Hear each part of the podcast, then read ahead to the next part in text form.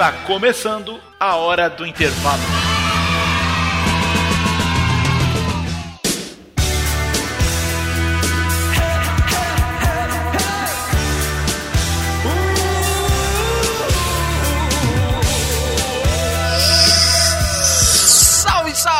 Texugos e texugas de todo o Brasil. Aqui quem vos fala, mais uma vez, é o professor Tiago Trigueiro, com muito orgulho, com muito carinho de dividir o palco desse maravilhoso podcast com ele, né? O homem, a lenda, Rodrigo Rodrigues. Dê o seu alô, por favor. Howdy, é, cada dia eu vou tentar falar uma língua diferente pra vocês e O bicho tá todo poliglota. isso aí, olha eu tô me metendo muito, né, rapaz? Só porque eu tô querendo aprender outras línguas. Mas isso aí foi uma coisa muito doida que aconteceu comigo, só pra deixar um, um parêntese aqui. Quando eu tava fazendo doutorado lá no sul do Texas, que a galera não falava direito, velho. Eu pensava que sabia falar inglês até o motorista do ônibus olhar pra mim e falar howdy. E eu, que danado é isso, velho? Isso na verdade é uma. Eles aglutinaram várias palavras numa palavra só, que é how do you doing. Imagina, velho. Eu falei howdy pro cara também de volta e entrei no ônibus e fui sentar. Enfim, muito feliz de estar aqui com você mais uma vez, Thiago Trigueiro. E para esse Hora do Intervalo especial, que a gente vai falar sobre coisinhas muito bacanas, tá aqui também um grande amigo, parceiro e chefe, que ele também é um dos mentores da ideia. O mentor é da ideia, né? Um dos criadores de um projeto muito bacana que eu faço, que eu tenho a honra de fazer parte, que é o Direto ao Ponto. Dê seu bom dia, boa tarde, boa noite, Moisés Barreto. É, bom dia, eu acho que Trigueiro caiu. Puta merda, velho. Vai ficar muito bom isso. Tem que deixar.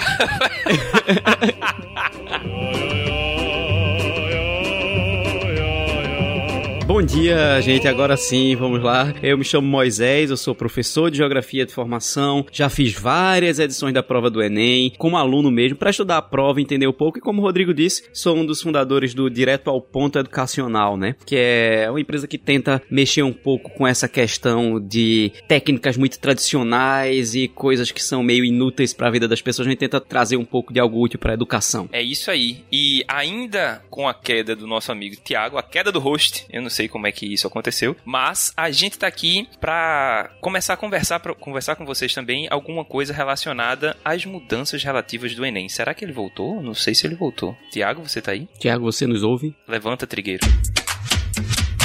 E se você não quiser ouvir os avisos, nem o começo musical desse episódio maravilhoso do Humanas Exatas, adianta essa bagaça para 10 minutos e 28 segundos. I'll be back. Recadinhos da M0. Pois é, texugos e texugos, eu tô aqui, eu tô, eu tô estilo Neymar, né? A gente sabe que quando chove a porra da internet que não é fibra fica caindo o tempo todinho. Mas é isso, vamos aqui para os recados e começo musical. O primeiro recado que eu quero dar é que o nosso convidado maravilhoso, professor Moisés Barreto, professor de geografia sensacional, ele gravou conosco na semana passada um podcast sobre tectônica de placas. O podcast tá sensacional. Eu tive umas duas ou três crises de riso durante a gravação, tive que pausar, tive que mutar o meu microfone para poder rir em paz. E além de engraçado pra caramba, o podcast tá sensacionalmente informativo. Eu, eu durante a gravação do podcast, eu corrigi algumas coisas que eu raciocinava errado, eu aprendi coisas novas. Ele tá excelente. Recomendo fortemente que você escute, que você, eu tô ligado, eu sempre comento isso, né? A maioria dos alunos eles buscam podcasts sobre o ENEM, que são aulas em áudio. E a maioria dos podcasts, inclusive esse que você está escutando agora, o Hora do Intervalo, eles falam sobre coisas que rodeiam, que circundam o mundo do Enem, do vestibular, mas nunca de assuntos em si. E o Humanas Exatas, ele fala dos assuntos sim. São aulas em áudio que a gente tem disponível para vocês lá no m0.net.br. Recomendo fortemente que vá atrás desse conteúdo e ele é grátis, é completamente de graça. Você só precisa lá ir m0.net.br, fazer o seu cadastro e aí você tem acesso aos podcasts, às multi-aulas, a todo o conteúdo que a gente disponibiliza lá gratuitamente. E um segundo recado é que agora a gente tem uma novidade aqui também no Além do Humanas Exatas aqui na hora do intervalo, que as gravações acontecerão provavelmente aos domingos às 9 horas da noite e você, Uau! querido ouvinte, pode ouvir e ver, porque essas gravações serão ao vivo na live do YouTube, né, do Gordo do Enem, que agora mudou de nome, não é isso, Thiago? Agora é M0 traço gordo do Enem. Se procurar M0 você acha, se procurar gordo do Enem você acha. Mas deixa eu ver se eu entendi. A gente vai gravar o podcast ao vivo, é isso mesmo? Exatamente. E aí os ouvintes eles podem participar e ganhar prêmios. Olha aí, Ganhar? pra Vou- cá, ganhar um prêmio. Então vou fazer, não vamos dizer o que são esses prêmios ainda no Medcoins, com certeza. Os, Medcoins, os ouvintes certeza. que estiverem ao vivo acompanhando a gente lá, a gente vai, né, participar. Aí eles vão participar da live, claro. E aí com perguntas, falando coisas interessantes que a gente pode aproveitar e imortalizar nos episódios. E eles podem ganhar Medcoins, seja por sorteio, seja por merecimento. A gente acredita os Medcoins. Os outros prêmios a gente vai deixando pra depois. É isso mesmo que vai acontecer, né? Isso, gravação aos domingos às no- às nove horas, ao vivo no canal do Gordo Menino. Isso tem tudo pra dar uma merda tão grande. O que é legal é que, é, além dos, dos ouvintes poderem participar ao vivo, o dinamismo pode acontecer de uma forma maior, uma vez que a gente consegue responder algumas questões que podem ser enviadas lá no chat do YouTube e vocês podem também fomentar ideias. Isso instantaneamente, né? Então, vai lá, participa, se inscreve se você não se inscreveu ainda no canal do Gordo do Enem, que agora é M0-Gordo do Enem. Se inscreve também lá na m0.net, porque você pode ter acesso ah, completo aos conteúdos que estão referentes ao outro podcast da gente, que é Humanas Exatas, que, como o Tiago bem falou, vai fazer referência a aulas eh, gravadas em áudio voltadas aos principais assuntos que são pertinentes ao Enem. Perfeito. E só pra esclarecer, é bom deixar claro que quando eu digo aulas em áudio, ou quando o Rodrigo diz aulas em áudio, não é que a gente gravou o áudio de uma de, de nossas aulas e disponibilizando. Não, não é isso. É um áudio já gravado pensando na mídia de podcast. Não é uma aula em que eu aponto pro quadro e digo, tá vendo isso aqui? E você não tá vendo porque você só tá ouvindo o áudio. Ele foi feito pra ser áudio, otimizado pra ser uma aula em áudio. Então a quantidade de aprendizado que você vai ter é enorme.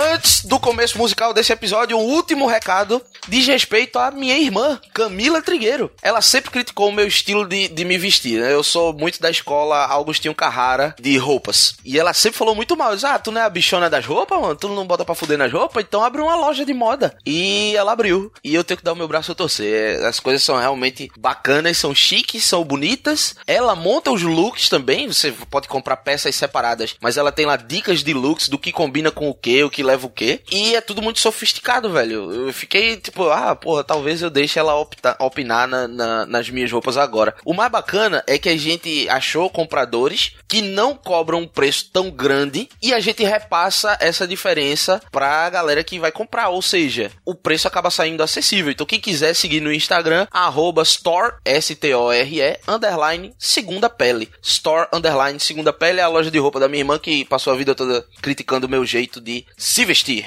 Só pra você ter noção, antes de mais nada, o jeito de se vestir desse meu querido amigo é muito peculiar, de verdade. Porque a pessoa que consegue misturar uma calça xadrez com a camisa listrada na horizontal merece pau. É verdade. Verdade. Ó, só um co- comentário. Eu sigo a página e minha esposa também segue e ela tá gostando bastante, viu, Trigueiro? Pode dar aí parabéns à sua irmã, que minha esposa tá gostando bastante dos looks que estão sendo exibidos na página, tá vendo? Olha aí, então a prova do sucesso é a satisfação do cliente. Exatamente. O começo musical desse episódio foi pedido pela aluna Priscila Freire. Escute aí o pedido dela. Bom dia, boa tarde, boa noite, texugos e texugas. Meu nome é Priscila, eu sou de Recife, vou fazer medicina e a música que eu escolhi é Com Calma.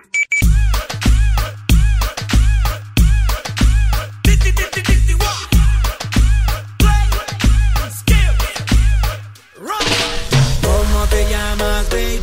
Desde que te vi supe que eras pa' mí. Dile a tus amigas que andamos ready. Esto lo seguimos en el after party. Irmão, essa, essa música dá vontade do cara Tô com medo do que vem por aí. ficar dançando. né? Até porque dá vontade do cara fazer muitas coisas mesmo. Cara, eu, eu, eu respirei aqui também, viu? Com calma. Eu também, eu disse, eita! Na minha cabeça tava assim, ah!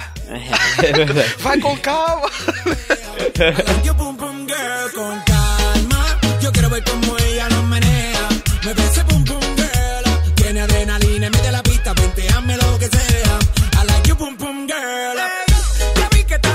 solita. É, é, mas duas observações aqui.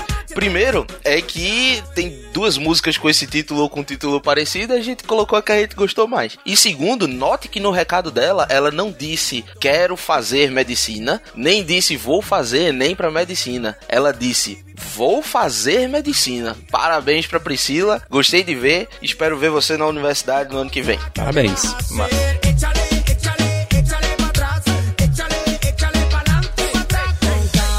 podcast a gente vai falar, a gente vai prospectar das mudanças futuras, claro, mas antes disso a gente vai falar sobre todas as mudanças do Enem, contextualizando, informando sobre a prova, o que é bom para lhe preparar para o que você pode vir a encontrar aí. Ninguém prospecta para o futuro sem entender do passado. Mas se você não está interessado nisso, se você quer pular direto para a parte que a gente começa a falar sobre o futuro do Enem, adiante diretamente para 27 minutos e 23 segundos. Girl.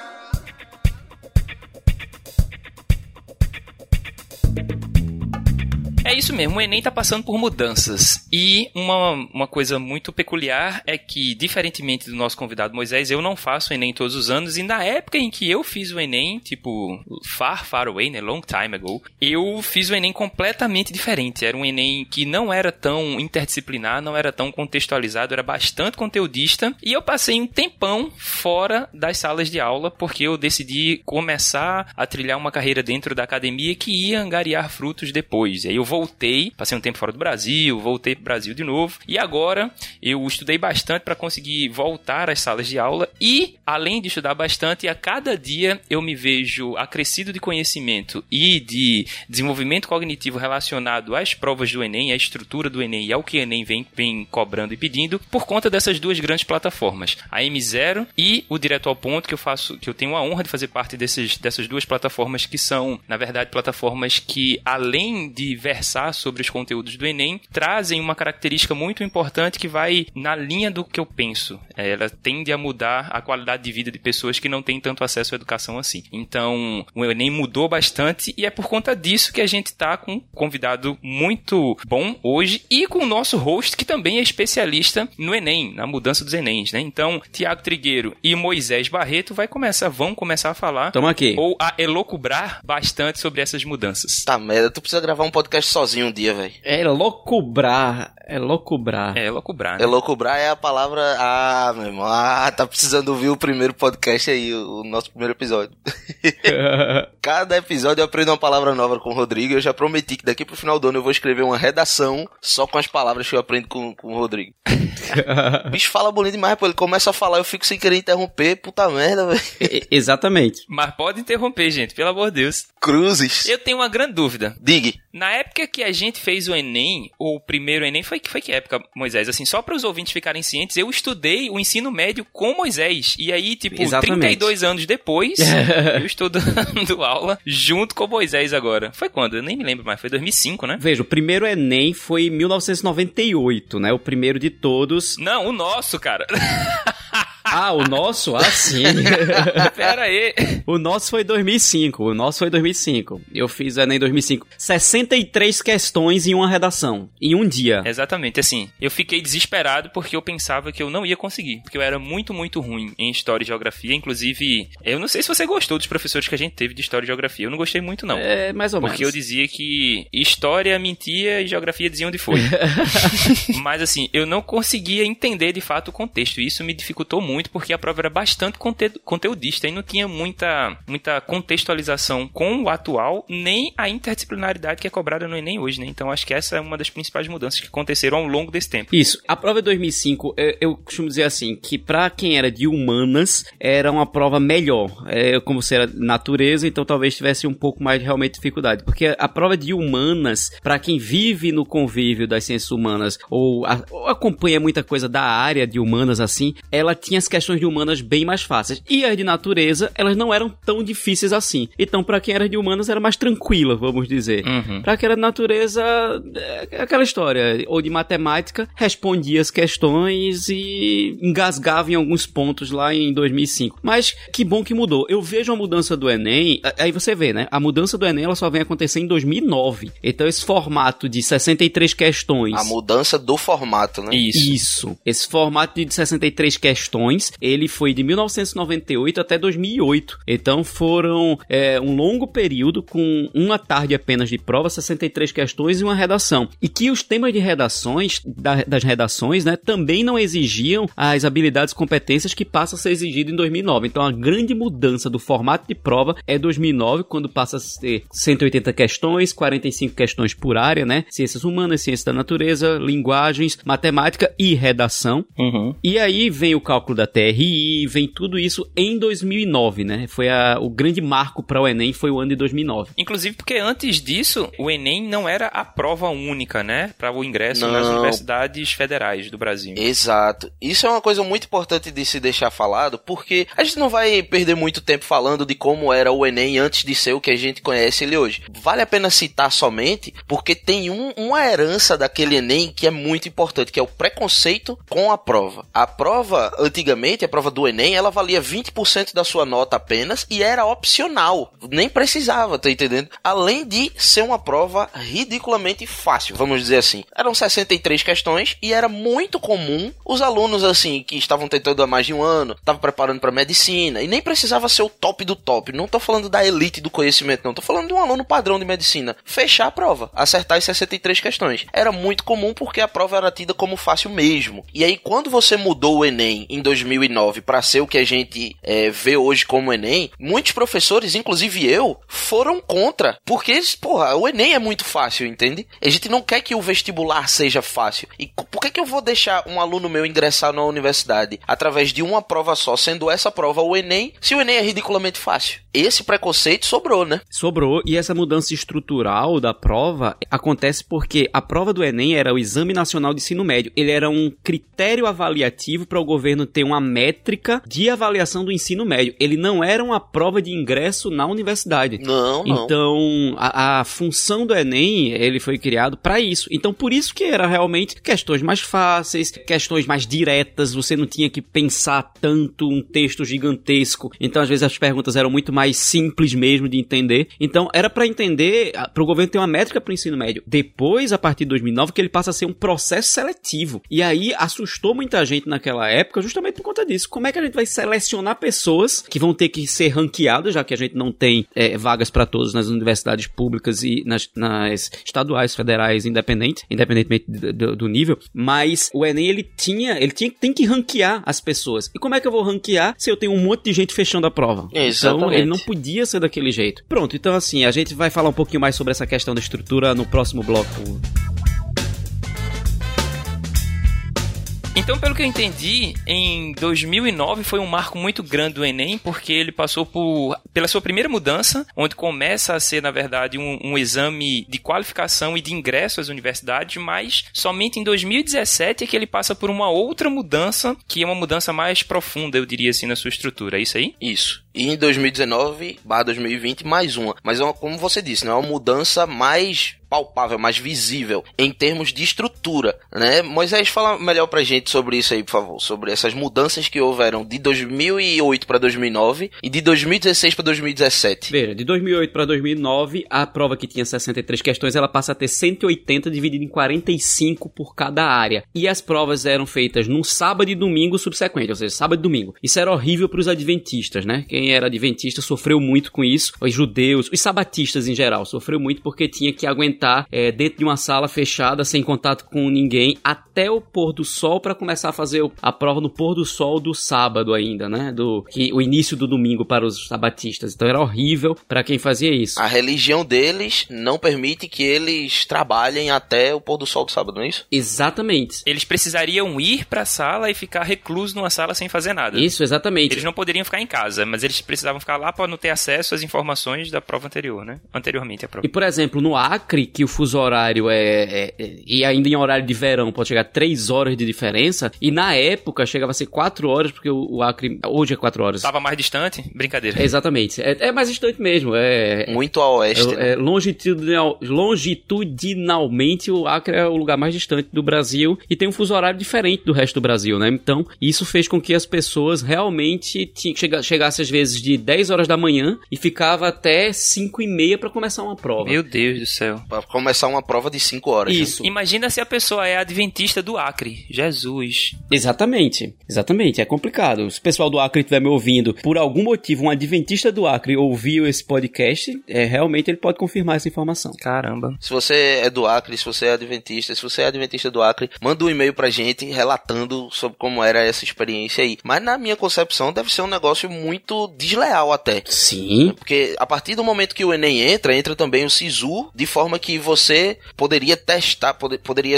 prestar vestibular para uma universidade que não é do seu estado. Então, se eu tô aqui, por exemplo, em Pernambuco, e eu tô competindo por uma vaga no Acre, com alguém que é adventista do Acre, eu tô em vantagem. Porque a prova ela já é cansativa por si só. E eu chego na prova, vou fazer 5 horas de prova e saio cansado. Imagina um adventista lá que teve que esperar, sei lá, Seis, sete horas. sete horas pra começar a fazer a prova que dura cinco horas. Porra, complicado, velho. Muito complicado. Diga aí, 12 horas, 12 horas de, de prova em tese, né? E isso acontecia do, no, no sábado, do sábado pro domingo, não é isso? E no domingo ele tinha outra prova. É, exatamente, é o que eu ia dizer. E aí no domingo ele já tinha outra prova, então, tipo assim, ele não tinha tempo de descansar, vamos dizer. É, não foi esse o principal motivo da mudança de 2017, né? Isso é também um motivo que você pode dizer. Mas em 2017 o MEC reavaliou, viu que ficava realmente cansativo, viu que o custo da logística era mínimo para você fazer em dois domingos e achou melhor colocar em dois domingos, aumentando um pouco também o tempo de prova, porque ele mudou a disposição das matérias, né?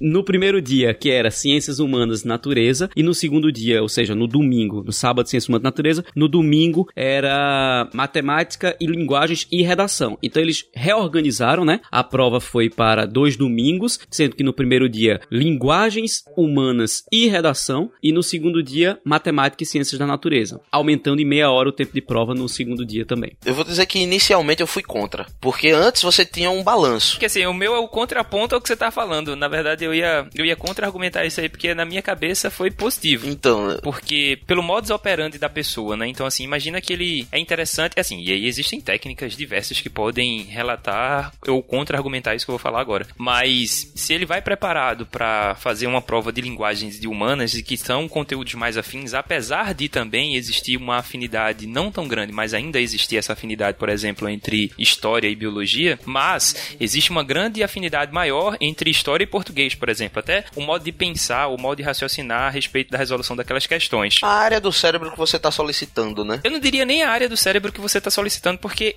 é quase que a mesma. Mas, assim, o modo como que você vai concatenar as ideias vai ficar divergente. Imagina que você está respondendo uma questão de matemática que precisa fazer uma ordem logarítmica qualquer, e aí logo em seguida vem uma pergunta da Revolução Industrial. Então você meio que, putz, e agora? Eu vou precisar pensar de uma outra forma. Então eu acho que essa mudança estrutural foi até beneficente para os alunos. E isso pode, pode gerar um índice de aprovação maior. A gente não calculou ainda, mas eu acredito que o, não o índice de aprovação, mas o número de acertos em questões podem ter aumentado por conta dessa, dessa alteração. Não, o número de acertos eu não, não sei te dizer, mas a gente fala já já sobre isso nas mudanças subjetivas da prova. No começo eu fui contra essa mudança pelo motivo que você acabou de citar, que são, são formas de pensar diferentes. E assim como Moisés, eu faço Enem todo ano, e um escape que eu tinha antes de 2017 era esse, tipo, eu tô fazendo uma prova cansativa de humanas, então eu vou relaxar fazendo a prova de natureza. Aí de repente natureza ficou cansativo, aí eu vou relaxar fazendo a prova de humanas. E eu ficava, né, a minha técnica, a minha estratégia de resolução de prova, ela era baseada nessa alternância. E aí quando você faz essa mudança, você perde essa alternância. Em compensação, você ganha no geral, porque você vai cansar um pouco menos devido ao tempo. O que acontece? Quando você ia fazer um balanço do tempo desperdiçado na prova, em cada prova, você tinha que a prova que mais se perdia tempo era a prova de matemática. E a prova que menos se perdia tempo é a prova de natureza. A que a galera faz mais rapidamente é natureza. Então, antes você tinha humanas, que era a segunda prova que se perdia mais tempo, com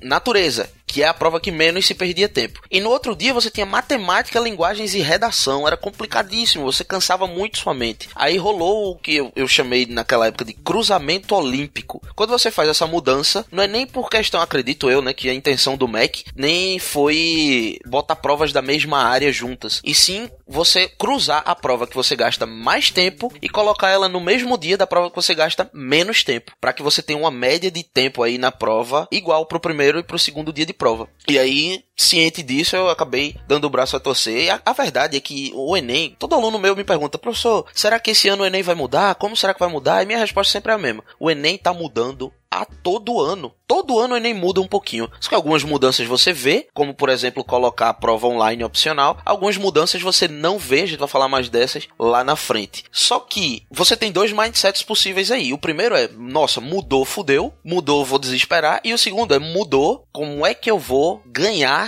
tempo ou ganhar milhagem em cima do meu concorrente, em cima dessa mudança? E normalmente quem se comporta assim sai na frente, né? E uma coisa importante é que essa mudança que o Enem faz, ele é em pleno ano letivo do próprio Enem. Nesses últimos anos, quando isso aconteceu, ele não anunciou, por exemplo, em 2008 para 2009 começar. Ele anuncia em 2009 para 2009 começar. 2017 é a mesma coisa. Já tá valendo, é verdade. Ele anuncia em abril, maio de 2000, pouco antes da inscrição, ele anuncia e já vai ser assim. Então, assim, se você programou, é para vocês terem uma ideia, em 2017 a gente tinha feito a primeira prova do simulado em julho, que a edição da prova foi normal. E aí, em- normal, a disposição das matérias. E em julho a gente descobriu que ia ser outra disposição de matérias. Então, para a prova que ia ser em, em novembro, né? Então, assim, os alunos já estavam fazendo simulados, já estavam se preparando para um determinado tipo de prova e de repente ela muda. E se isso acontecer, como vai acontecer mais na frente, al- alguma mudança, a gente tem que entender que tem- é, muda para todo mundo. Exatamente, perfeito. É, muda, é, é igual. Não vai ser uma pessoa fazendo um tipo de prova, outro tipo fazendo de, ou- outra pessoa fazendo outro tipo.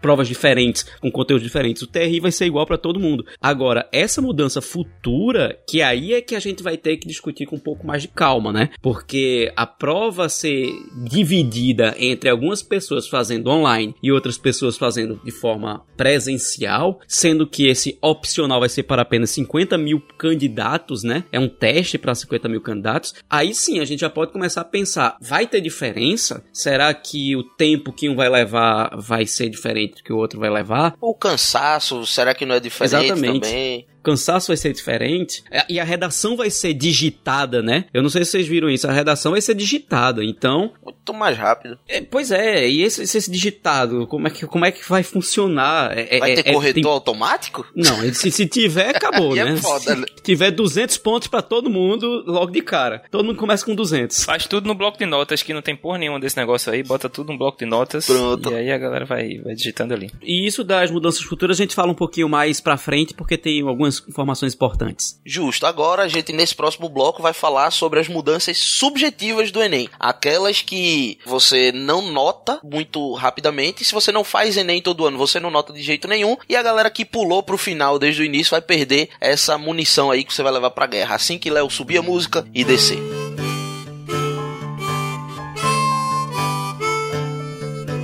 Mudanças subjetivas. Vamos lá. Quando eu falo de mudanças subjetivas, eu falo, por exemplo, do fato de que teve aluno meu que acertou 138 questões no total. 138 questões no total. E passou em medicina. Enquanto que em 2009 e 2010 teve aluno que acertou mais de 150, 153, 154 e ficou longe. E aí você pode argumentar comigo, ah, então isso foi por questão de, de TRI, de, de que ele acertou com incoerência. Aí primeiro eu digo, não tem como você ser tão incoerente tendo acertado 153 questões. 153 é muito, você é um aluno bom, você acertou 153 questões. E segundo eu lhe digo, ele ficou longe. Quer dizer, teve gente acertando 157, 158 que também não passou em medicina naquela época. De onde vem isso? Vem do seguinte fato. O Enem de 2009. Se você pega a prova para responder ela hoje, você vai notar uma diferença Gritante. de dificuldade enorme. E quando eu falo dificuldade, eu tô simplificando muito aqui porque nem é só isso. Quando eu vou fazer, tem inclusive um e-book na M0, se você ainda não é aluno da M0, tá, tá moscando, tá perdendo oportunidade de se diferenciar do seu concorrente. Tem um e-book lá que eu falo sobre quais assuntos você deve estudar mais para o Enem. Porque quando você pesquisa essas listas da internet, né? De ah, não, quais são os assuntos que mais caem? Você não tá pesquisando quais assuntos que mais caem. Na verdade, você tá querendo saber quais assuntos você deve focar os seus estudos. E eu separo em questões de conhecimento geral e questões de conhecimento específico. Se cai uma questão lá sobre dengue, por exemplo. Dengue é doença, então faz parte do assunto programa de saúde, que é um, no, acho que tá no livro 3 da biologia, ou é 2, algo assim. Só que você não precisa saber, você não precisa ter lido o livro, ou estudado, ou visto videoaulas para saber que água parada acumulada dá dengue. Isso é uma questão que eu chamo de conhecimento geral. Você consegue acertar 감사합니다. Sem ter estudado o assunto. Questões de conhecimento específico são aquelas que você só acerta se você estudou o assunto. E se você pegar em 2009, eu saí contando, saí, inclusive esse book eu, eu descartei todas as questões de conhecimento geral. Levei em consideração somente as questões de conhecimento específico, tá lá no M0. Dá uma olhada depois. Eu peguei a prova de 2009, saí contando questão por questão. Isso foi ideia de Bruno Machado, um amigo meu que é professor. Ele também fez isso, só que aí eu fui fazer a minha contagem para ver se dava diferente e deu um pouquinho, porque também tem a subjeção, né, de você considerar se uma questão é específica ou se ela é geral. E aí deu para mim que aproximadamente 48% da prova era de questões de conhecimento geral. Ou seja, quase metade da prova de 2009 você conseguia acertar sem nunca sequer ter estudado aquele assunto. Incrível. Isso não quer dizer que as questões eram fáceis ou difíceis. Quer dizer que a prova era fácil. Porque mesmo questões difíceis você conseguia acertar sem ter estudado. Incrível. Então, aí essa prova de 2009 gerou um preconceito enorme. Que, assim, já se tinha, né? Que a gente tava falando disso, né? Que o Enem de 63 questões, ele era uma prova muito fácil. E aí mudou, e todo mundo dizendo, ah, mas não vai ser a mesma coisa, não vai ser a mesma coisa. E aí vem a prova de 2009. Se alguém disser para você que as questões de 2009 eram fáceis, tá errado. Tinha questões fáceis, médias e difíceis. Mas a prova em si, ela foi elaborada de forma a ser uma prova fácil. E aí 2010 foi a mesma pegada, 2011 mesma pegada, 2012 veio a primeira mudança subjetiva, que esse índice caiu para 28%. Ou seja, 28% das questões você conseguia acertar sem ter estudado nada. Impressionante. Ainda é muito, mas veio caindo. É, já, já é uma queda. É quase um terço, né? Tipo assim, um terço de questões que você consegue co- acertar sem nunca ter estudado por conta da sua vivência, prova que ainda era um pouco fácil. Ainda é uma prova fácil. E Isso tal, talvez não faça tanta diferença no TRI, né, na nota de corte, vamos dizer assim, mas faz uma total diferença na- no conhecimento de cada um, né? Exato. Então vamos dizer assim, que, que a métrica lá pode ser que não oscile tanto. Se você pegar a nota que o último entrou em medicina em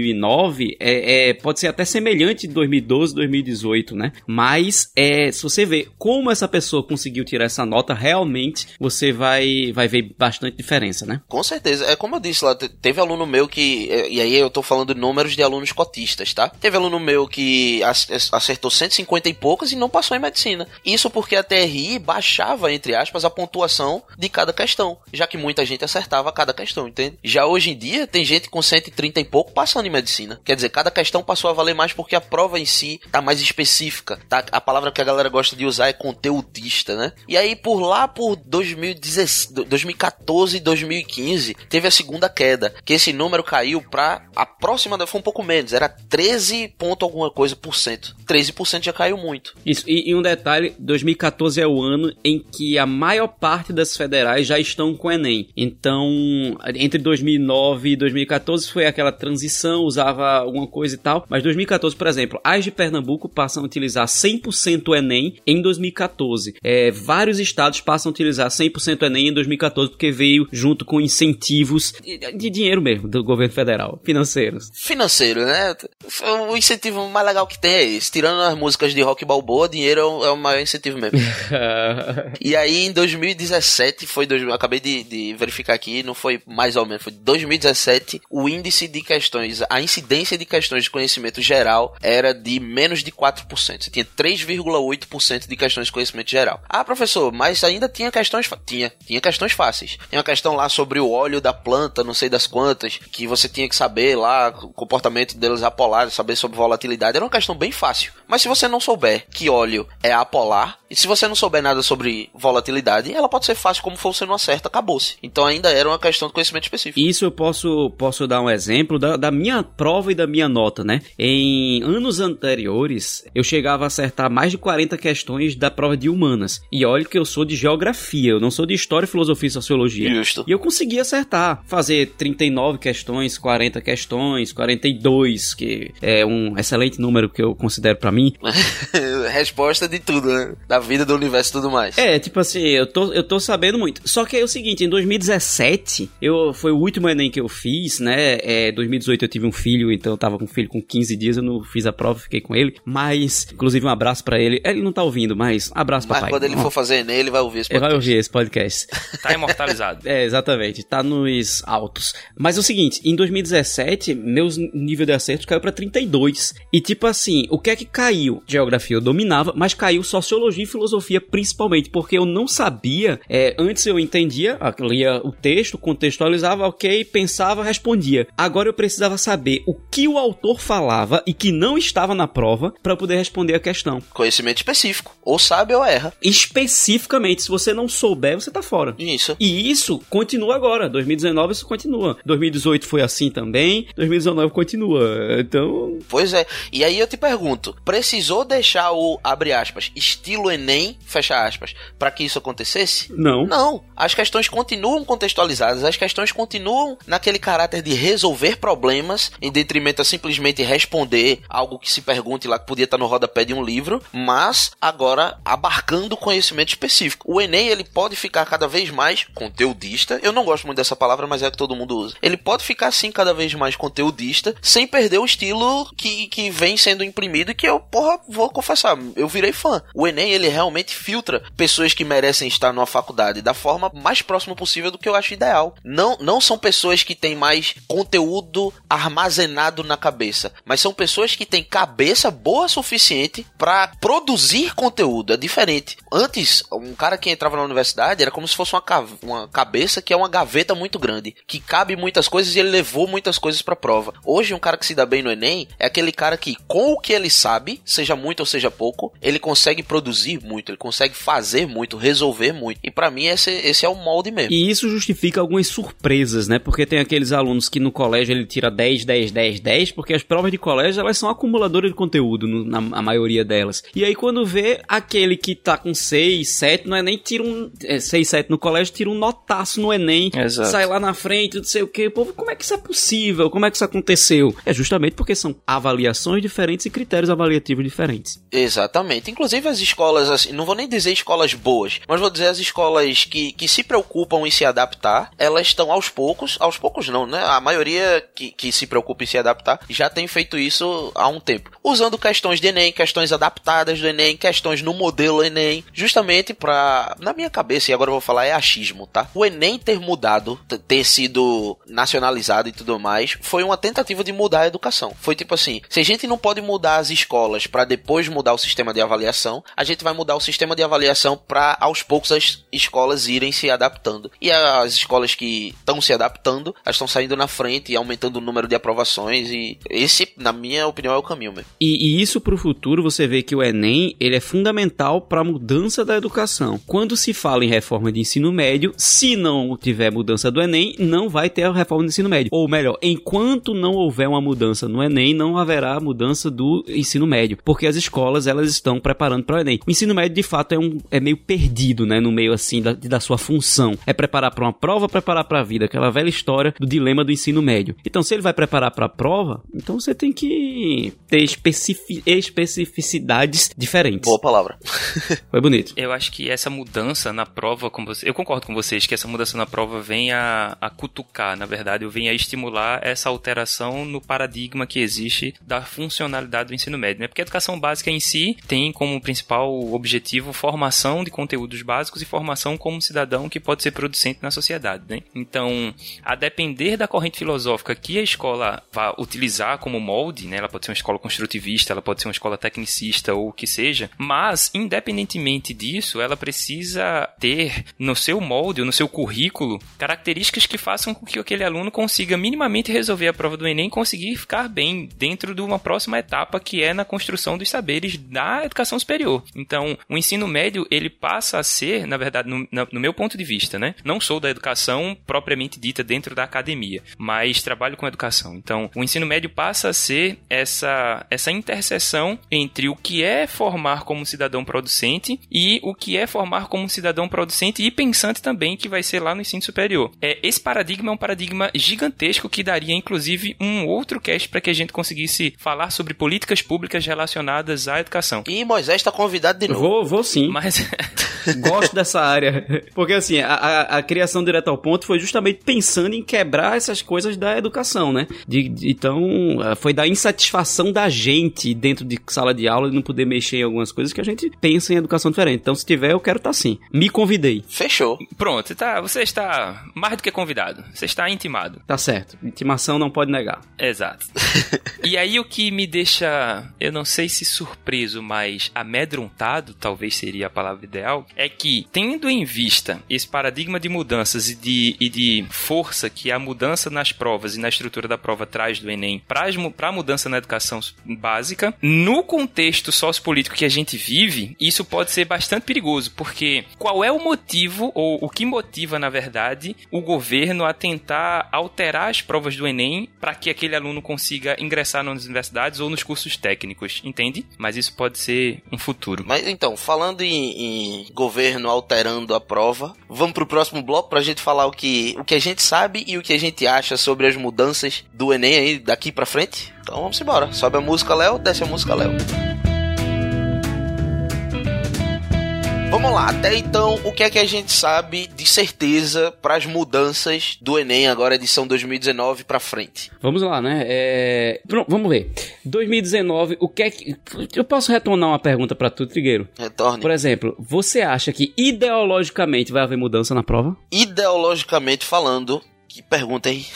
Eu acho que sim. Eu, eu, eu vou responder por Trigueiro. Responda, é loucubre. Eu acho que ideologicamente vai haver mudança. Ah, Apesar de não ter feito as cinco últimas provas, ou vamos colocar as dez últimas provas para pegar mais governo aí, né? Apesar que o governo anterior ficou 12 anos, né? Mas enfim, eu acho que ideologicamente vai haver por conta daquilo que eu tinha falado no bloco anterior, né? Qual é a perspectiva do governo na formação desse aluno que vai ingressar no ensino superior ou tecnicista? Foi divulgado amplamente pelo chefe maior do Poder Executivo que cursos de engenharia, agronomia são melhores, por exemplo, do que cursos de filosofia, de história, geografia, biologia. Então, a depender desse viés político-ideológico que o nosso chefe maior do, Poder Executivo diz não ter, mas obviamente todos têm, é, eu acho que isso vai causar algumas mudanças também. Talvez seja um pouco sutil, porque assustaria bastante se a gente visse uma mudança muito abrupta, né? Mas eu acho sim que vai ter essa mudança ideológica. Então, fazendo aqui advogado do diabo, ele não usou a palavra melhores, ele falou sobre Necessários. no que pra mim é errôneo esse dizer dele, né? Ele falou como sendo mais eficientes, como sendo mais úteis pra sociedade, vamos dizer assim. E pra mim continua sendo errôneo do mesmo jeito, eu só tô apontando isso pra gente evitar e-mails de hate, né? Não, mas é legal porque a gente, a gente conversa, é bom conversar com, com o diferente, né? Eu, eu acho que o heterogêneo faz a diferença. Ficar na homogeneidade você não consegue ver evolução. Exatamente. Justo, justo, eu concordo. Enfim, co- falando sobre as mudanças de ideologia, se você me perguntar se eu acho que se dependesse de, de, de Bolsonaro, do, do nosso chefe maior do executivo, né, que é o, o presidente, se dependesse de Bolsonaro, teria? Porra, com certeza, não tem nem o que se perguntar. A questão é que as provas, as questões da- das provas, elas são sorteio. Tem-se um banco de questões com várias e várias questões. As questões são colocadas nesse banco quando o INEP compra uma questão, paga o professor, bota a questão no banco e não quer dizer que vai usar, muito menos quer dizer que vai usar naquele ano. Ela fica lá no banco. E aí, na hora de você fazer a prova, o algoritmo faz. é, isso aí que eu falei, né? De critério alfa, critério B, critério C e tudo isso, é o cálculo da TRI. A gente vai gravar um cast falando sobre os critérios da TRI, como usar a TRI ao seu favor, tudo isso mais pra frente. Moisés está convidado de novo, claro. Venho também. E aí ele, ele solicita do banco. Eu quero competência tal, habilidade tal, critério B de dificuldade tal, critério alfa de separação tal, critério C de chute tal. Três questões desse, desse, desse modelo. Duas questões do modelo tal. Uma questão do modelo. A questão que vem é sorteada. Ele só, só exige os parâmetros das, das questões. E aí monta-se uma prova com esse tipo de, de sorteio. Tanto que no ano passado, e quando eu falo ano passado datando o podcast, estou falando da prova de 2018. Teve uma questão de matemática que foi anulada porque ela tinha caído em outro vestibular tradicional ou um concurso, não sei o que foi, em 2015 ou foi 2014, 2013, sei lá, faz muito tempo. Ou seja, olha o tempo que essa questão tava no banco do INEP. Então, para se embolar a prova de 2019, eu acredito que vão haver questões sendo compradas, questões aceitas no crivo, que tenham viés ideológico diferente. Sobretudo questões de humanas, né? Isso aí não tem muito o que discutir. Se essas questões vão pra prova ou não, aí eu não tenho mais como garantir, porque é sorteio. A menos que ele chegue lá, chegue lá, pegue a prova pronta e meta a mão. Que aí eu acho até antidemocrático. Né? Ele dizer, não, eu não quero essa questão, eu quero... Eu, eu acho, apesar de eu achar errado esse tipo, mas eu acho que vai ser, que, que vai ser não, que foi justamente isso que já aconteceu, porque a prova já está sendo é, impressa, né? A prova do Enem, ela não espera chegar até próximo da prova para imprimir, ela começa a imprimir bem antes da prova. Mas é o seguinte, é, eu acredito que realmente o governo ou órgãos, através do governo, como já teve uma mudança subsequente de diretores, tanto do Ministério da Educação, mas principalmente no INEP, que é quem organiza a prova, essa mudança, eu acredito que eles olharam a prova e viram. Porque assim, o que é, que- o que, é que eu acho que pode acontecer? Ano passado gerou uma polêmica, não lembro se foi 2018, datando mais uma vez o podcast, 2018 ou 2017, que caiu sobre o Pajubá, que era o dialeto secreto dos gays travestis. Não sei se vocês lembram disso. Foi 2018. Justo, lembro dessa questão. Polêmica da porra, para nada. A questão, ela não precisava falar do Pajubá. Isso. Ela poderia ser respondida se você colocasse qualquer outro patrimônio linguístico do, do país. Isso. Então, não necessariamente era sobre o Pajubá a questão. Você não precisava entender de Pajubá para responder a questão. Você precisava saber que é um, um, um elemento de patrimônio linguístico, né? Só que o que acontece? Mas, como o governo tinha esse viés de colocar as questões do jeito que está lá, vamos dizer assim, do sorteio, então isso passa. Então isso entra e isso passa. Num governo atual, eu acho muito difícil uma questão dessa passar. Inclusive porque o Instituto Nacional de Estudos e Pesquisas Educacionais, né, o INEP, nomeou lá em março uma comissão dada pelo governo para avaliar as questões da prova. Então, assim, isso pode servir como sendo um filtro, né? Eles fizeram para avaliar o banco de dados. Isso, exatamente. As questões são feitas e, ah, esse banco de dados aqui tá, tá condizente com a proposta que a gente espera. E aí vocês podem sortear a partir desse banco de dados. Mas ainda assim é um filtro, né? É um filtro. Não deixa de ser um. Vai, ser um filtro. A questão é a seguinte: vamos lá, vou fugir até. tentar não, não voar muito, mas veja bem. Moisés, você não dirige, não é isso? Quer dizer, eu tenho carteira, mas faz um tempo que eu não dirijo. Pronto, Rodrigo, você dirige com frequência, não é isso? Sim. Vou lhe fazer uma pergunta. A primeira coisa que você faz quando você entra no carro? Ligo ele. Tá bom. é justo. Poxa, né?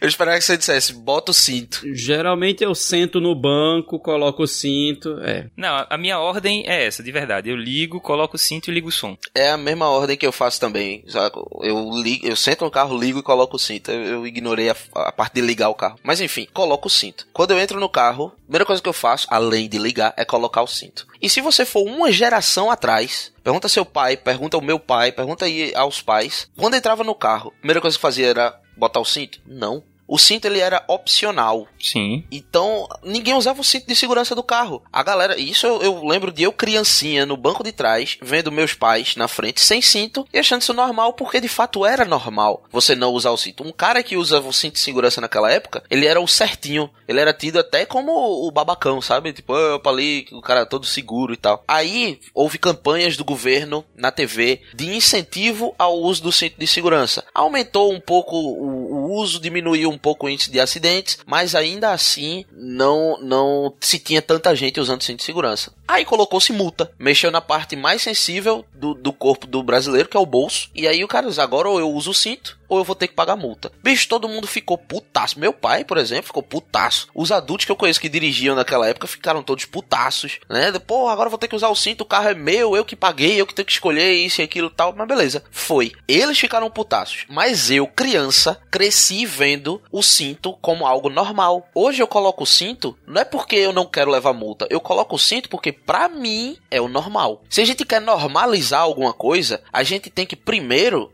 fingir que é normal, vamos dizer assim. Fingir não é nem a palavra certa que eu quero aqui, mas por falta de palavra melhor, eu espero que os texugos e as texugas tenham condição de entender o que, eu tô querendo dizer aqui. Então, você vai dizer pra mim que um travesti hoje em dia, ele é tratado como algo normal na sociedade, velho? Não é, cara. Ele, ele é assim, é algo normal. Homossexualidade, o travesti, pessoas trans em geral, isso é algo normal. É pra ser normal, mas a sociedade não trata como normal. Se você for olhar o índice de desemprego entre travestis e, e- e tudo mais, é muito mais elevado do que o da média. Então, até que isso seja visto normal na sociedade, tem que se passar por um período de tratamento. E o Enem era uma das formas em que isso acontecia. Você coloca uma questão sobre o Pajubá na prova, por exemplo, você não tá mirando nessa geração, você tá mirando na próxima geração. E não é pra fazer ninguém virar travesti. É pra fazer com que um cara que não seja travesti, que não seja nem homossexual nem nada, olhe pra um travesti e não veja algo diferente. Que não veja, nossa, olha só, achei um travesti. Não. Ele olha, pergunta, que horas são, parceiro? Tá, hora, beleza. Pronto, acabou. Normal. Agora eu não sei como é que vai ser mais, né? É, o Enem, ele é, de fato, ele era um instrumento de fazer as pessoas refletirem, né? Vários textos do Enem, eles são textos reflexivos sobre meio ambiente, sobre é, diversidade cultural, diversidades étnicas, sobre origens culturais e, de repente, redações do Enem, elas eram um momento de reflexão, violência contra a mulher, né? A persistência da violência contra a mulher. Então, assim, você tinha muito esse, esse viés que eu não chamo um viés ideológico de esquerda, porque essa pauta, vamos dizer assim, de liberdade, é, não, é um, não é exclusivo da esquerda ou da direita, é uma pauta humana, vamos dizer assim. É uma pauta humanitária, de fato. Humanitário. Isso, é uma questão humanitária. É, é. Só que aí o Enem fazia as pessoas repensar, é, repensarem, refletirem. Principalmente numa sociedade que é muito conservadora como o Brasil. O Brasil é uma sociedade muito conservadora, né?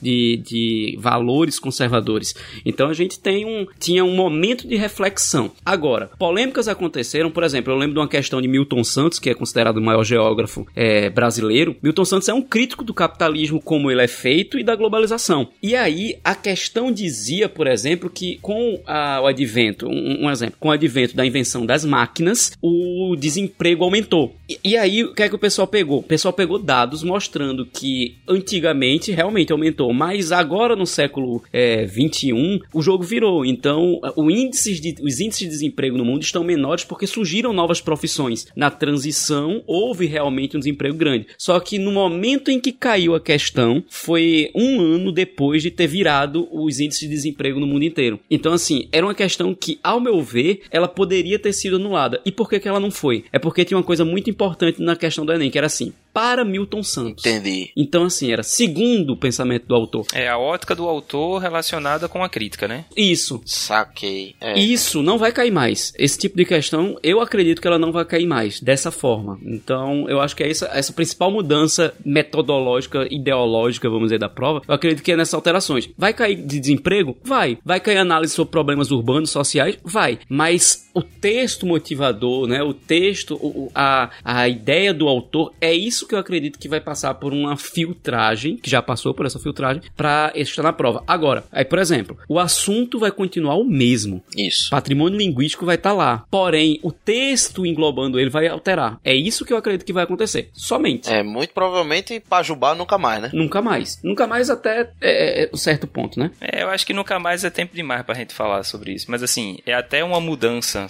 do paradigma sociopolítico que a gente vive. Isso pode, pode vir a, a voltar a ser um, um mote reflexivo dentro das provas. Porque o que eu acho, e eu concordo veementemente com o que Moisés falou aí agora, essas questões mais fidedignas ao pensamento de autores que são mais voltados a linhas de pensamento que divergem aquilo que o governo é hoje em dia, não mais cairá, por conta desse filtro que a gente já falou. Mas os conteúdos ainda continuam sendo os mesmos. O que eu acho que a gente precisa se, se antenar para as questões sociopolíticas mesmo, inclusive para servir como um, um ponto de referência no background na feitura da redação, né? Justíssimo. A redação continua os mesmos critérios de correção. A argumentação vai estar lá. E, e lembrando que o corretor da redação, por discordar do que você acredita, ele não necessariamente ele vai tirar a nota, a não ser que você infrinja os direitos humanos. Aí ele vai tirar É ponto crime, seu. né? Mas é crime, exatamente. Você Mas infligir os direitos humanos. Olha, eu não vou nem falar disso aqui. E ainda temos ainda mais coisas, né? Ainda tem a questão do Enem digital que vem aí, ainda tem a questão da mudança da estrutura da prova com o novo ensino médio, tem um monte de coisa ainda desse, dessa, desse desses próximos anos, né? Da perspectiva dos próximos anos. Porra, bota fé, velho. Vamos fazer ah, rapidão, uma pesquisa de opinião aqui antes da gente acabar esse podcast. Falando bem rápido pra não se alongar muito, a gente fala mais disso melhor em outros casts, mas vamos lá. Primeiro, Moisés, Enem Digital, e aí? Dois minutos. Veja só, eu acredito que vai ser muito problema. Primeiro, enquanto houver a transição híbrida, vai haver a discussão. Pra mim é uma discussão desnecessária você ficar com metade das pessoas, agora 50 mil pessoas fazendo uma prova digital. O restante dos milhões de brasileiros,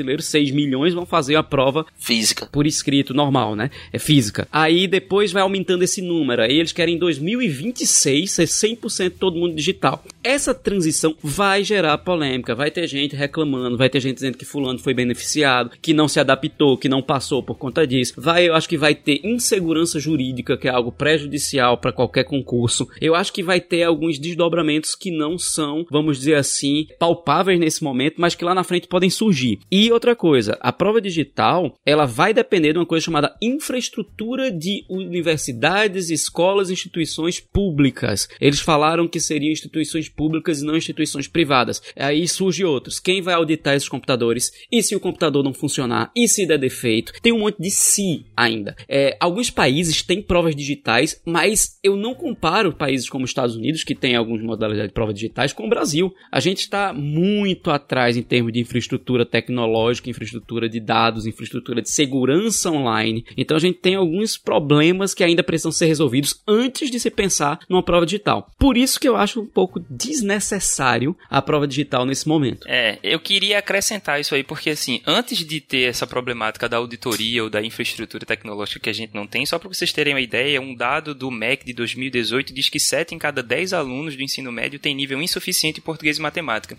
Isso vai além da capacidade deles conseguirem ter acesso à tecnologia. É o acesso básico à educação que é falido no Brasil hoje em dia, né? Se a gente for comparar o, o acesso que pessoas de comunidade quilombola, de comunidades indígenas ou de pessoas que estão na zona de pobreza ou na linha abaixo da pobreza, que são muitos no Brasil, a gente não consegue, inclusive, ter é, ou disponibilizar acesso à educação para essas pessoas. E aí parte do pressuposto de que a gente quer dar um passo muito maior do que a perna consegue alcançar, esquecendo problemas sociais. A gente primeiro precisa ah, angariar recursos para que a gente consiga equalizar o acesso de educação básica para todos os alunos que necessitam disso. E a gente não tem isso. Sete em cada dez tem nível insuficiente em português e matemática, que é a base. Eu não estou falando de outras disciplinas. Então imagina, se a população brasileira não tem o acesso mínimo à educação, como é que a gente vai conseguir fazer uma prova que necessita majoritariamente de um acesso não somente a essa educação básica, mas também acesso à infraestrutura? Se a gente conseguir passar por colégios de regiões mais pobres, a gente vai ver que os colégios não têm telha, não tem lousa, não tem cadeira, sabe? Tipo, não tem material básico para que essa educação consiga ser feita. E aí a gente vai pensar num, num processo de modernização maior nessas, nessas avaliações do Enem, sem antes entender como é que a distribuição de renda está sendo feita para que o acesso à educação seja dada de forma digna à população que precisa. Então eu acho que isso é perigoso. Assim, é, é mais do que perigoso, na verdade. Isso aí, ele privilegia aqueles que já detêm grandes privilégios. Vamos lá, agora,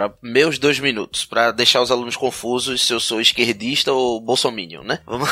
Eu vejo um pouco diferente essa parte do Enem digital agora. A maior parte das mudanças do Enem eu apoiei. Essa eu comecei bem cético, comecei totalmente contra e hoje eu sou só parcialmente contra, mas parcialmente a favor. Eu fico pensando o seguinte: toda mudança gera estranheza. Se você perguntar a alguém, você quer que o mundo todo fale a mesma língua? Aí a pessoa vai dizer sim, queremos ajustar todas as línguas para que seja igual. Mas você faz uma reforma ortográfica, todo mundo chora, todo mundo acha ruim. O Enem digital, no meu ver, ele é o seguinte: o mundo ele é digital hoje em dia, certo? Se você pegar 15 anos atrás, que nem é tanto tempo assim, você pegar uma biblioteca grande, ela tinha 100 estantes de livros e hoje em dia uma biblioteca grande ela tem 15 estantes de livros e quatro fileiras de computador. O mundo ele está digitalizando. É, e eu não consigo imaginar, por exemplo, daqui a 50 anos a gente ainda resolvendo prova nos mesmos moldes de antigamente, sabe? É para ser digital. Principalmente se você olhar hoje em dia Japão, por exemplo, países como o Japão, que tem universidades inteiras, o curso inteiro é feito pelo celular. Claro que eu não tô querendo comparar o Japão com o Brasil. O Japão tem uma estrutura, o Japão tem uma sociedade, o Brasil é outra coisa. E a gente tem problemas muito maiores a serem resolvidos. Antes disso, eu não discordo Então, que a gente deixa eu precisa falar. modernizar a linha. Desculpa estar interrompendo, mas é porque é um diálogo, né? A gente não a gente não eu, eu não. eu não discordo que a gente precisa modernizar e melhorar as provas em si, né? O acesso à educação superior. Mas, se a gente não conseguir dar acesso à educação básica, não interessa se o cara vai fazer no, no celular, no computador, se ele não vai ter o celular o computador ou minimamente o acesso a essa infraestrutura. Quem que vai fazer isso? Exatamente isso. Eu vejo esse Enem digital como, como esse período de transição que Moisés falou. Na minha, na minha cabeça, eu não sei se foi isso que pensou toda a equipe de assessoria do nosso presidente, vamos dizer assim. Mas na minha cabeça, esse Enem digital ele veio como um cara que tá numa bola dividida e ele chutou a bola lá pra frente e agora ele vai se virar pra correr pra alcançar essa bola, entendeu? Ele disse, ah, Enem digital até 2026 vai ser 100% digital e o que ele tá dizendo é, até 2026 a gente vai ter infraestrutura suficiente pra abarcar isso. Vamos correr atrás. Meu irmão, se ele conseguir, eu vou achar do caralho, mas eu não boto fé não, viu? Agora, tem um, tem um outro detalhe. Na fala dele, na entrevista coletiva, né, um jornalista perguntou justamente isso. Olha, e tem estrutura, qual estrutura vocês vão utilizar? Ele disse, a estrutura já existente, não vamos comprar nenhum computador. Então fodeu, meu velho. Pois é, então, isso só corrobora Então- a ideia de dar é- privilégios é- a quem tem mais privilégios, gente. Então, assim, eu acho que isso é muito falido. Puta que pariu, assim não dá não. É uma ideia, é uma ideia que, sim, é uma ideia massa, bacana de modernização, mas a gente não tá preocupado com o desenvolvimento cognitivo dos alunos que não têm acesso. A gente quer elitizar mais uma vez as universidades. A ideia é essa. E essa universidade foi deselitizada há um tempo atrás, com acesso às cotas, por exemplo, com acesso às cotas não somente às comunidades negras, mas às comunidades de baixa renda. Então, assim, a possibilidade que você tem de conseguir, e falo isso como sendo negro na universidade, e com alcance acima da média da- dos meus companheiros negros, né? Então, assim, eu estou no pós-doutorado agora, massa, lutei pra caramba pra isso, mas eu não consigo enxergar outras pessoas com o nível que eu tenho dentro da pós-graduação assim agora. Isso se dá muito pela, pela ausência que existe nesse acesso, sabe? E aí, fazendo esse processo de modernização ao contrário, a gente tá privilegiando quem mais tem privilégios ainda. Isso, porque veja, é, a- a- alunos que têm acesso, que vão treinar, porque a gente sempre fala, né, o treinamento para a prova do Enem é muito importante, né, a estratégia de treinamento.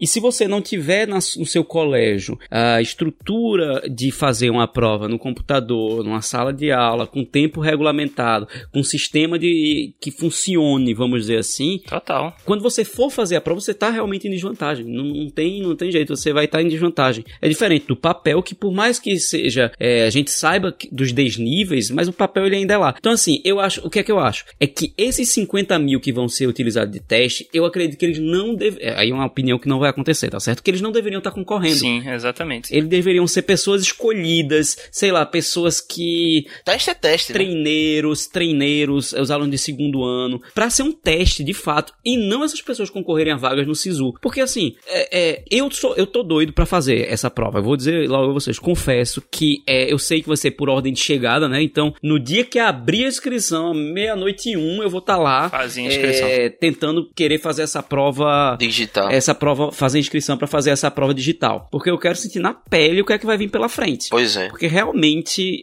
é, é, é, é o que eu acho. Esse teste gradual, pra mim, é, é desleal. A deslealdade, pra mim, além de tudo isso que a gente falou, é nessa, nessa transição. Eu Essa acho transição, pra mim, vai dar uma confusão danada. Gravem esse podcast. Ah, não, está gravado. A gente- Daqui a quatro anos vocês veem.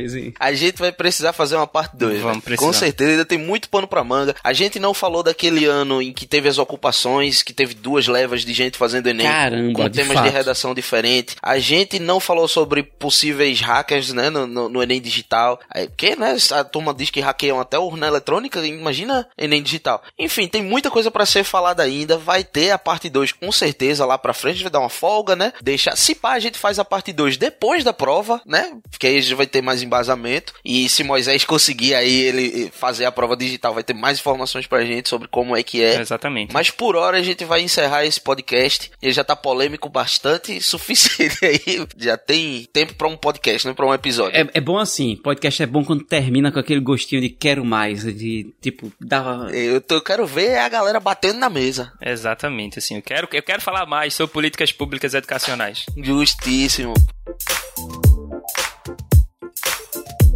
Então a gente vai ficando por aqui. Um abraço pra você, Texuga, um abraço pra você, Texuga, e até a próxima. É um abraço pra todo mundo, foi excelente conversa, muito legal. Esperamos estar presente em vários outros podcasts, vocês vão ver, vai ser muito massa. Tchau, tchau, um grande abraço. Um abraço, galera, que ficou aqui até o final e que com certeza vai lutar e resistir para que a gente consiga ter uma educação melhor nesse país. Queria que você ficasse agora com a música e os bloopers desse episódio. Um cheiro no coração.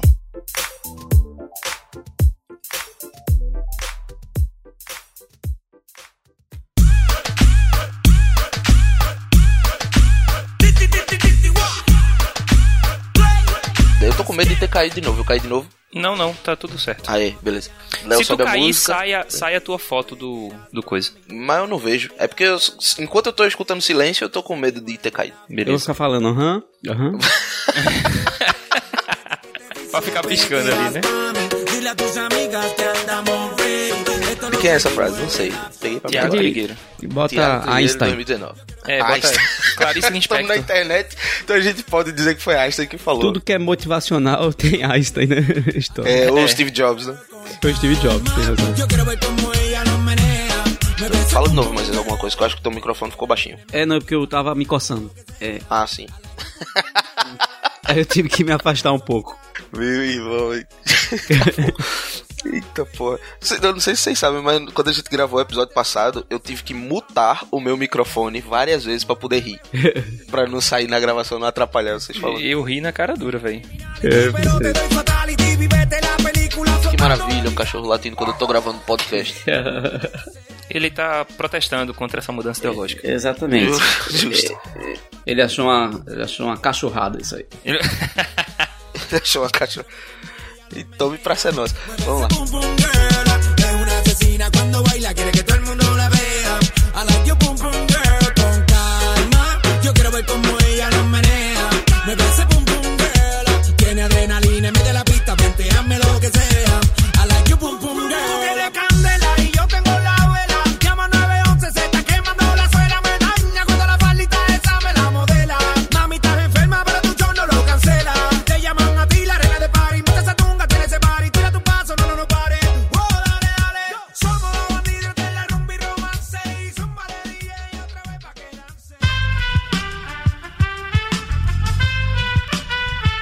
Este podcast foi editado por Aerolitos Edição Inteligente.